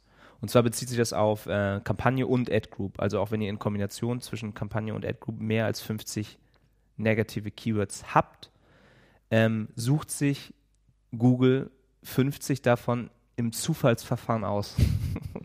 ja, liegt, halt, und wertet liegt eigentlich aus. auch wieder genau daran. Ne? Also äh, es ist unwahrscheinlich, dass man ein Thema wirbt eben und dann 50 andere Themen ausschließen will. Also ähm, das ist eben so der der Obwohl die Keywords sind ja jetzt ja nicht nur auf äh, mittlerweile findet ja die Ausstellung tatsächlich nicht mehr nur auf Themen, sondern nach den einzelnen Keywords auch statt. Also Google liefert jetzt ja auch Performance-Daten auf Keyword-Ebene. Ja, aber trotzdem versucht Google immer anhand der Keywords ein Thema zu bilden und da und dann Seiten zu suchen im, im AdSense-Netzwerk oder halt im, im Werbenetzwerk, ähm, die dann diesem Thema entsprechen. Also es bringt dann auch eben nichts, wenn du eine Anzeigengruppe hast, eben mit genau einem Keyword. Also es kann schon mal sein, wenn es halt genau einem Thema entspricht, ja. Aber ähm, letztendlich musst du eigentlich immer so Keyword-Gruppen und Themengruppen damit bilden. Ja. Das ist so die Herangehensweise. Die also Google achtet darauf, ähm, so, auf jeden Fall, dass ihr, dass ihr nicht, wenn ihr jetzt, auch gerade wenn ihr zum Beispiel eure ähm, Search-Kampagne rüber kopiert ins Google Display-Netzwerk, dass ihr da dann eure, eure, wenn ihr da 1000 Negatives drin habt, dass ihr die rausnimmt und dann anstatt auch dieser vielen Negatives vielleicht lieber Kategorien ausschließt.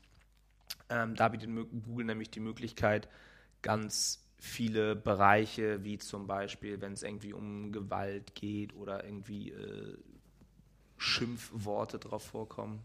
Ist immer so ein bisschen wie, wie Google das irgendwie übersetzt, also Sex, vulgär oder auch sowas wie Parked äh, Domains oder Error Domains könnt ihr dann ausschließen. Und auch einzelne Seiten, die euch nicht gefallen.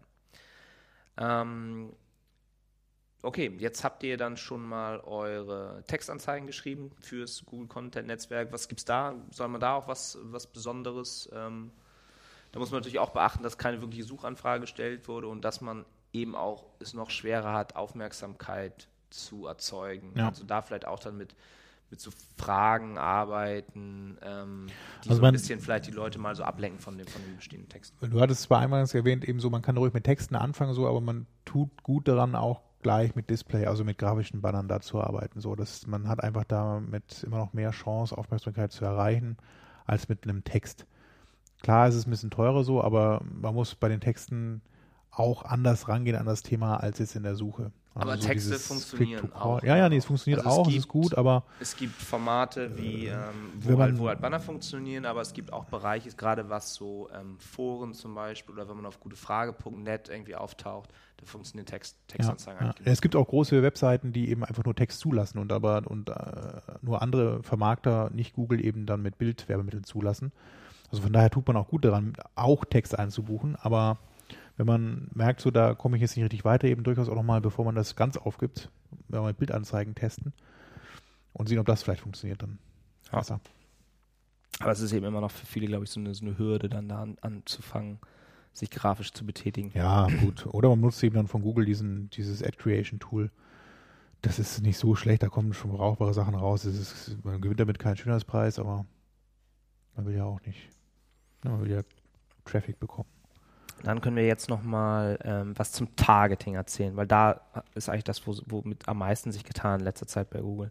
Also ihr habt die normalen Da will noch eine Sache kurz erwähnen, eben dem, ich weiß nicht, ob du das genau so gesagt hast, aber der Stimmt. große Unterschied ist eben auch der doch bei, bei dem Display-Netzwerk eben, man trifft diese ganzen Ausrichtungsmethoden. Also will ich jetzt eben Placement, will ich Display-Keywords, will ich äh, Alter, Geschlecht, das trifft man auf Anzeigengruppenebene und nicht auf Kampagnenebene. Also man hat den großen Vorteil, dass man im Grunde eine oder vielleicht drei Kampagnen anlegen muss, nur fürs Display-Netzwerk an sich und da aber dann auf Anzeigengruppenebene viele Unterscheidungen treffen kann. Das geht ja jetzt schon wieder so schnell. Wir Ach haben jetzt ja erstmal für die ich dachte, Anfänger, die das- haben erstmal eine Kampagne. Ich dachte, das sollte man so als Basic-Unterschied zu Search nochmal erwähnen. Dass einer anfängt, eben dann seine 100 Search-Kampagnen zu kopieren. Es reicht im Grunde ein oder zwei, weil man da auf Anzeigengruppen diese Ausrichtungsmethoden wählt. Okay. Ja, ihr habt die ähm, Targeting-Option, genau, einige gibt es auf Ad-Group, einige gibt es auch noch auf, auf Kampagnenebene. Ähm, ihr könnt, wie ihr es von Search gewohnt seid, zeitlich, räumlich natürlich eure Anzeigen targeten. Also das ist auch so, wenn ihr jetzt irgendwie nur an jemanden, der in Berlin irgendwie Sonntag nachmittags seine Fashion-Blogs durchliest, liest, wie das ja die Berliner Hipster immer so machen. Wenn ihr den erreichen wollt mit euren Display-Anzeigen, dann könnt ihr das eben genau so regional und zeitlich aussteuern. Dann gibt es aber jetzt noch eine, eine Reihe zusätzlicher Optionen. Eben schon genannt, halt, ihr könnt entweder ähm, Gruppen von Keywords nehmen, die thematisch dann passen. Ihr könnt einfach euch über ähm, Google Seiten raussuchen, wenn ihr jetzt schon wisst vorab zum Beispiel, dass ihr auf chip.de oder auf gutefrage.net oder so ausgeliefert werden wollt, dann könnt ihr das auswählen. Und ihr könnt auch Themenbereiche auswählen. Thomas, was guckst du dir an? Warum grinst du so? Thomas guckt sich Katzen, Cat-Content an. On the best blog ever made on the information superhighway. Ah, okay, gut. Also Keywords Placement und Themenbereiche ist erstmal so der Standard. Da, damit sucht ihr dann quasi aus die jeweiligen Seiten, auf denen ihr äh, werben wollt und auf denen ihr dann vorkommen wollt. Dann zusätzlich bietet Google etwas an, was sie leider im Suchnetzwerk nicht anbieten, und das ist ähm, Demografie. Und zwar Alter und Geschlecht. Ähm, das weiß Google so, dass wenn es bei Seiten, wo man es selber eingibt, wie zum Beispiel bei YouTube, da sagt man ja, glaube ich, bei der Anmeldung, oder hat man zumindest in der Vergangenheit, ob man Mann oder Frau ist, dann kann Google diese Daten nutzen. Ansonsten leitet Google das aber auch ab. Wenn ihr also ein Nutzer seid, die viel in Foren für Treppenlifte und auf Alt Autobild sich zum Beispiel rumtreiben, dann weiß Google mit ziemlich großer Wahrscheinlichkeit, dass ihr ein alter Mann seid.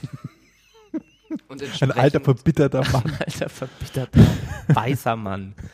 Und werde dann entsprechend eingruppiert. Haben wir schon oft gesagt, kann man nachgucken bei Google google.com slash ads slash preferences.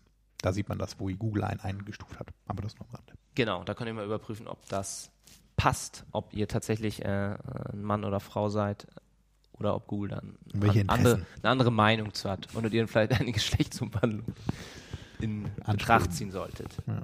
Google irrt sich nicht. So, dann das nächste ganz Interessante ist Audiences. Und zwar Audiences gibt es einmal nach Retargeting, das ist so ein bisschen advanced, das hatten wir auch schon mal besprochen. Aber die anderen Au- Audiences sind äh, Interest Audiences. Und da werden halt Nutzer nach best äh, bestimmten Interessen zugeordnet. Das findet ihr auch wieder auf dieser Ad Preference Seite. Und dann könnt ihr die eben erreichen, auch auf Seiten, die jetzt nicht mehr direkt was mit, ähm, mit, ihren, mit ihren Interessen zu tun haben. Also ein Beispiel.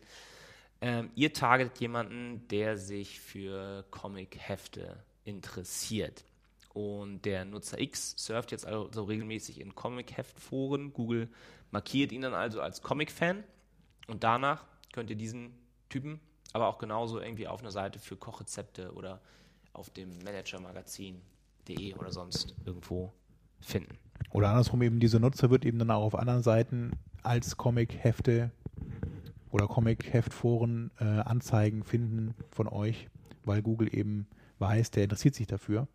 Und deswegen zeige ich ihm auch auf chefkoch.de, Richtig. was du Comic-Hefte Das ist eben dieses, was bei Audiences, sowohl bei Interest und auch Retargeting äh, eben neu ist. Dass jetzt nicht mehr, wie es früher der Fall war, die Seiten irgendwie Zusammenhang haben sollten mit ähm, dem, was ihr da eigentlich bewerbt, sondern ihr könnt jetzt auch einfach die einzelnen Nutzer targeten und nicht mehr die Seiten.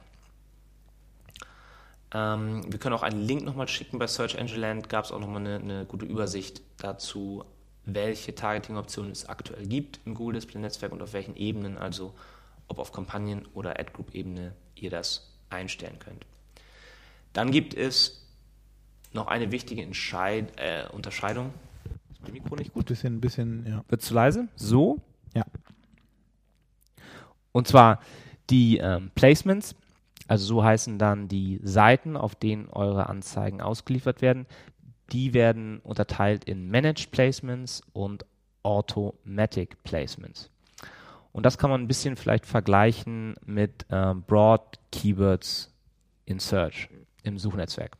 Und zwar ist ja da auch so, dass man in der Regel dann die Broad Keywords dazu sucht, um profitable Suchanfragen zu identifizieren und diese Suchanfragen dann als Exact in eure Anzeigen einbucht, in eure Anzeigengruppen einbucht. Und ähnlich könnt ihr das auch im GDN machen. Und zwar nehmt ihr halt da die vorhin erstellten Keywords, die ihr habt, und lasst die dann erstmal im gesamten GDN laufen und Google findet dann irgendwelche Seiten, die thematisch dazu passen. Das sind dann die sogenannten automatisierten oder Automated Placements.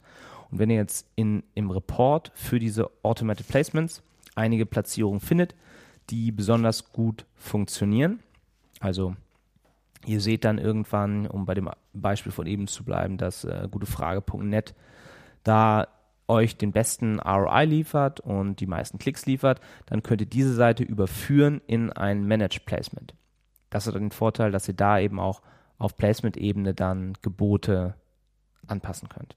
Und man kann es häufig auch noch genauer äh, eingrenzen. Also ich kann dann sagen, ja, gute Frage nicht läuft gut insgesamt, aber ich will jetzt nur in die Unterseite, das bieten manche äh, Webseiten eben noch an, ich will jetzt nur auf der Unterseite zum Thema, äh, ja weiß ich nicht, Rezepte oder so erscheinen.